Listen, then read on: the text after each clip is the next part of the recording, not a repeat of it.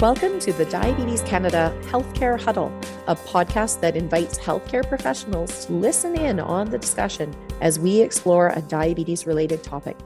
Each episode, we will present a case study, then have a conversation with an expert about the clinical challenge. Finally, we will revisit the case and see how we can apply our new knowledge and tools. Today's webinar is supported by Novartis. We appreciate their support. My name is Dr. Sara Stafford. I'm an endocrinologist in Surrey, BC, and I'm joined by my colleague, Gail McNeil, who's a diabetes educator and clinical nurse specialist from Toronto. So, today we have a very important topic of conversation. I think we all know that kidney disease has an incredibly high prevalence within our individuals with type 2 diabetes, and it's critically important that we recognize it and treat it appropriately. So, we're very fortunate to have Dr. Louis Girard here joining us to talk about this very important topic. Welcome, Dr. Girard.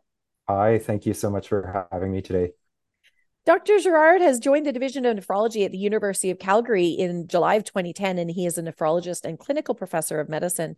Within the Division of Nephrology, Dr. Girard focuses on clinical immunology and infectious diseases in chronic kidney disease patients. He is the medical director of the Glomerulonephritis Clinic and Apheresis. He is heavily involved in clinical trials and has several peer reviewed publications, including in the New England Journal of Medicine. Dr. Girard has a strong commitment to education and has won numerous awards for his teaching contributions at all levels of medical training. He has been faculty on numerous national CME endeavors for diabetes and is the co chair for the Medicine Strategic Clinical Network's CKD in Diabetes subcommittee. Welcome, Louis. Thank you so much for having me. And I think, Gail, this topic comes up all the time in clinic. We know that we have many patients with type 2 diabetes who also have kidney disease. Some know they have kidney disease, and some don't even know they have kidney disease. Or if they know they have kidney disease, they might not realize how important it is. Is that common in your practice as well, Gail? So true, Sara. And thank you, Liz, for joining us today. Because the patients, you know, often to say that the family doctor might say, Oh, you have chronic kidney disease. And the patient says, Well, what does that really mean?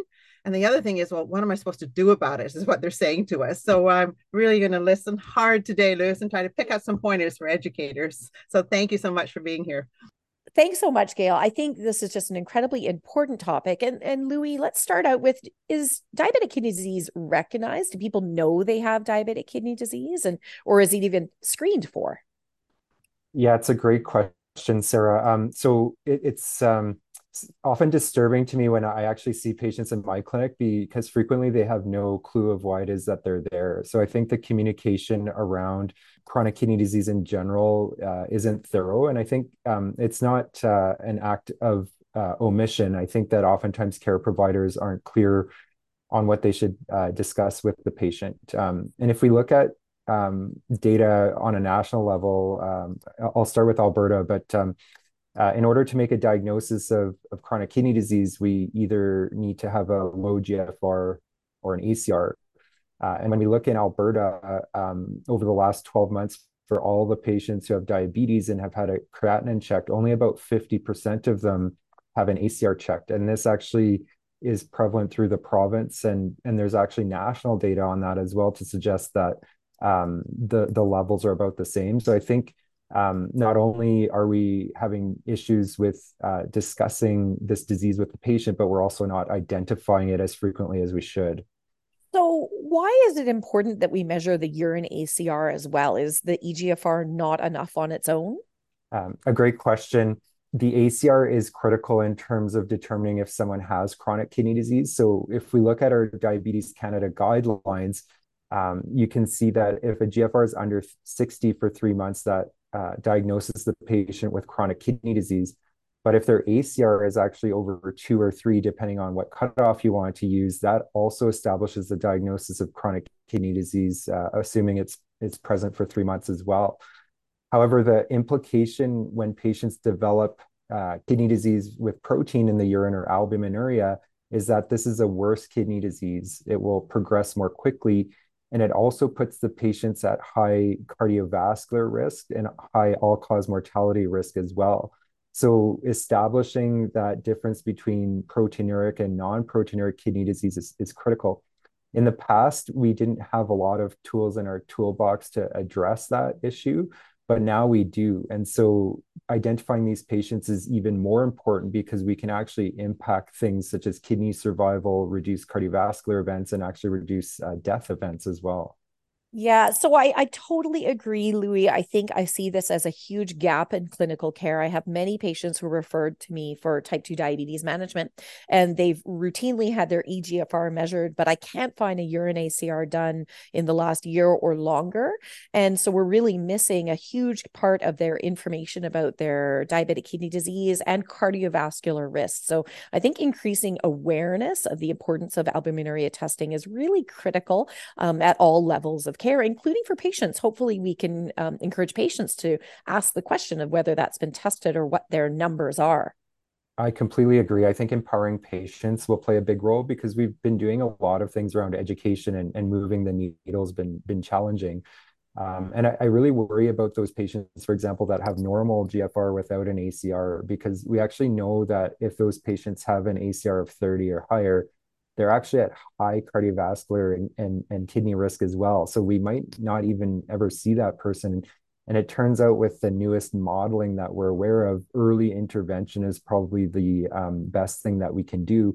But in, if we never identify the patient, we can't intervene early. Um, and I think, you know, I often say ACR is the canary in the mine shaft. It it often will become positive before the GFR starts to decline.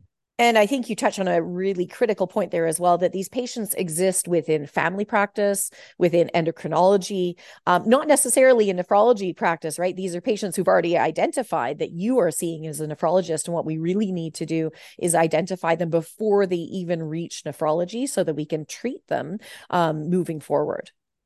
I absolutely agree. By by the time they get to me, like there's a lot of uh, bad things going on, and, and the risk is quite elevated. Um, that's not to say, though, that intervening in a later stage patient uh, is not useful. It's actually beneficial to to intervene in later stages as well. But the earlier we can find these patients, the better. And the bulk of these patients are going to be sitting in primary care practices or or non nephrology practices. Yeah, and I think one of the reasons it's so critically important we identify them early is now we have some exciting options that can actually modify progression of diabetic kidney disease. Are there some new things we need to be thinking about? Absolutely. I mean, um, I, I uh, hinted at this earlier, but uh, before we didn't have a lot that we could do from a kidney perspective. So the main thing we could do was introduce an ACE or ARB at its maximum dose. But in the last several years, we've had multiple developments that are not only um, doing things such as reducing blood pressure or treating diabetes, but also protecting organs and specifically reducing the progression of kidney disease and cardiovascular events, including hospitalization for heart failure. So the pillars have now expanded, and I think the audience will be very familiar with SGLT2 inhibitors.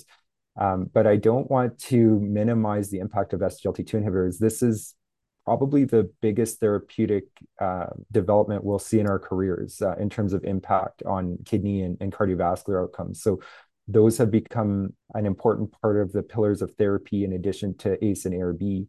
And some of the people may have heard of finerenone, which is a non-steroidal mineralocorticoid receptor antagonist. And that's a mouthful, but it's sort of a cousin of uh, drugs like spironolactone and eplerenone, but it's actually its own class of medication. Um, and it turns out that the clinical trials in that area also show cardiovascular protection and kidney protection as well. So these medications that we've discussed so far, ACE, SGLT2, and finerenone, all reduce proteinuria in addition to um, protecting these organs. And something that's been exciting is actually the GLP-1 space. So we've actually been using GLP-1s for their cardiovascular protection in patients with chronic kidney disease uh, but recently, the kidney trial that was looking at semaglutide was stopped early for positivity. And so it looks as though we'll have another pillar. So putting this all together, I kind of feel like we're entering that uh, treatment of heart failure space where we've got guideline directed therapies um, that we need to introduce uh, sequentially in order to ensure that our patients are well treated. Yeah, so uh, Louis, I think this is just an incredibly exciting time because I think for a long time we struggled because we had fewer options that really impacted the progression of diabetic kidney disease. But now there's so much that we're able to do. And so, really, you know, we have these pillars of care. We have foundational management like healthy diet and exercise, smoking cessation, weight management.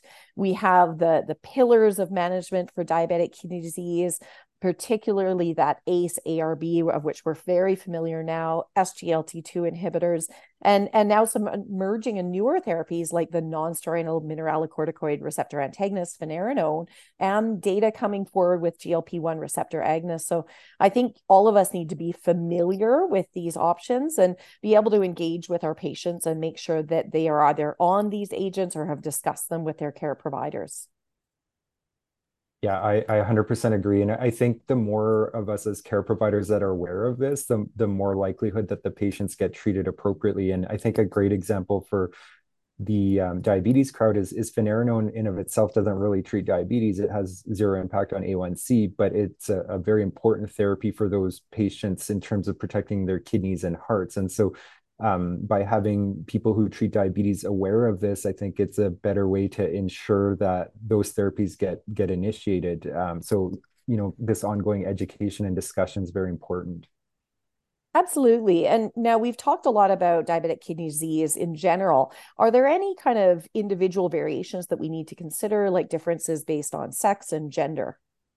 Yeah, I think that's a great question, Sara. And I, I think I'm going to start with saying that that area, I think overall is poorly explored, but um, there are some sex and gender differences that uh, we're starting to become aware of. So, for example, um, in patients who are biologically female, we actually see less incidence of diabetic nephropathy in the premenopausal years, but then we see an acceleration of diabetic kidney disease in the post-menopausal years. So there's good biology to suggest that there are protective effects of estrogen on the kidney, for example, and there are estrogen receptors in the in the kidneys. Um, one of my colleagues, David Collister, has actually been doing um, some studies in terms of kidney disease uh, uh, in patients who are both cis and transgendered and looking at gender affirming hormone therapies and its impact on kidney function. And so I think through time, uh, we'll be able to understand this issue further. Um, when we look at these large trials, I think the uh, uh, attention to sex and gender differences uh, isn't great. Uh, we know uh, based on uh, male and female status, however, that's collected in the trial, that there are no large differences in terms of SGLT2s and, and finerenone, for example. So, meaning everyone tends to benefit from it. but I think we can do better in that regard. Um, and even if you look at some of the heart failure data there's a suggestion that uh, biologically female patients may not uh, benefit as much uh, from an SGLT2 inhibitor, although they, they still do benefit. So um, I think exploring that on the road uh, will be critical so that we can best treat and inform our patients. Yeah, I, I, definitely agree. I see often in clinical trials that there isn't a broad representation. Uh, and so it's really important that we include all individuals with clinical trials because we can't necessarily generalize across gender and sex. Um, what about racial and ethnic considerations in this area?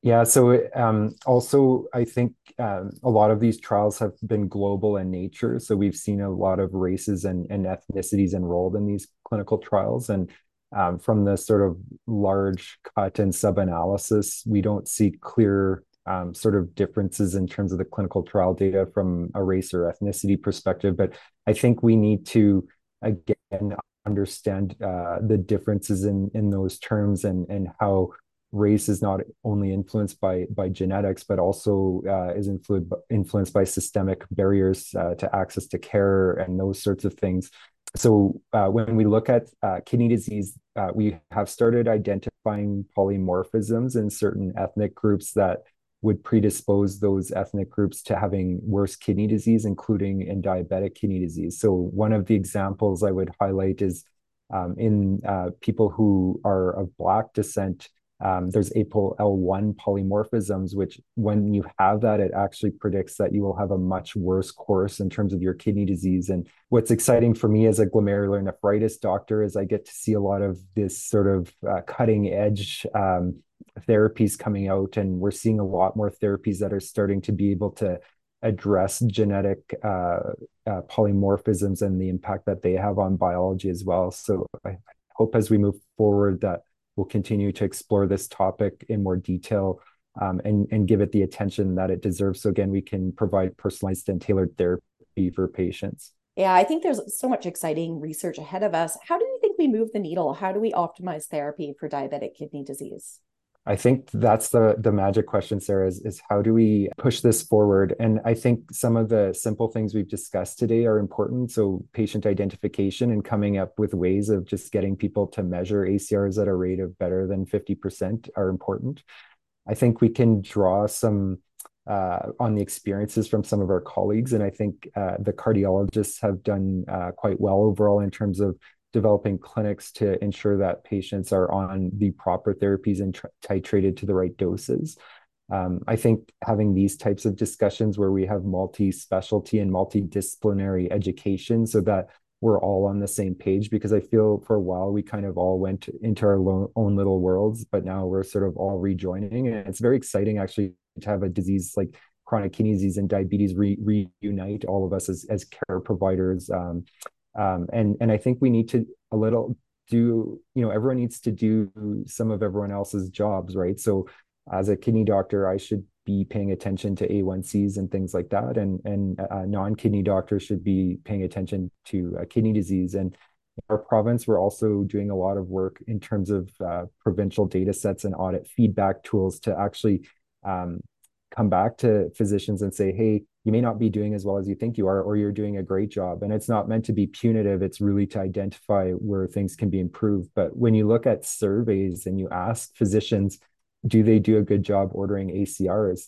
90 over 90% of physicians say that they do. But then when we see the results of it, we're not seeing it being ordered. So that's kind of some of the tools to to move that needle forward. Yeah, and I think those are excellent examples. In this last few years, we've really seen this crossover between all of the specialties primary care, endocrinology, nephrology, cardiology, and all of us really needing to work together to optimize care for patients because of all this data showing the interplay between cardiorenal and metabolic conditions.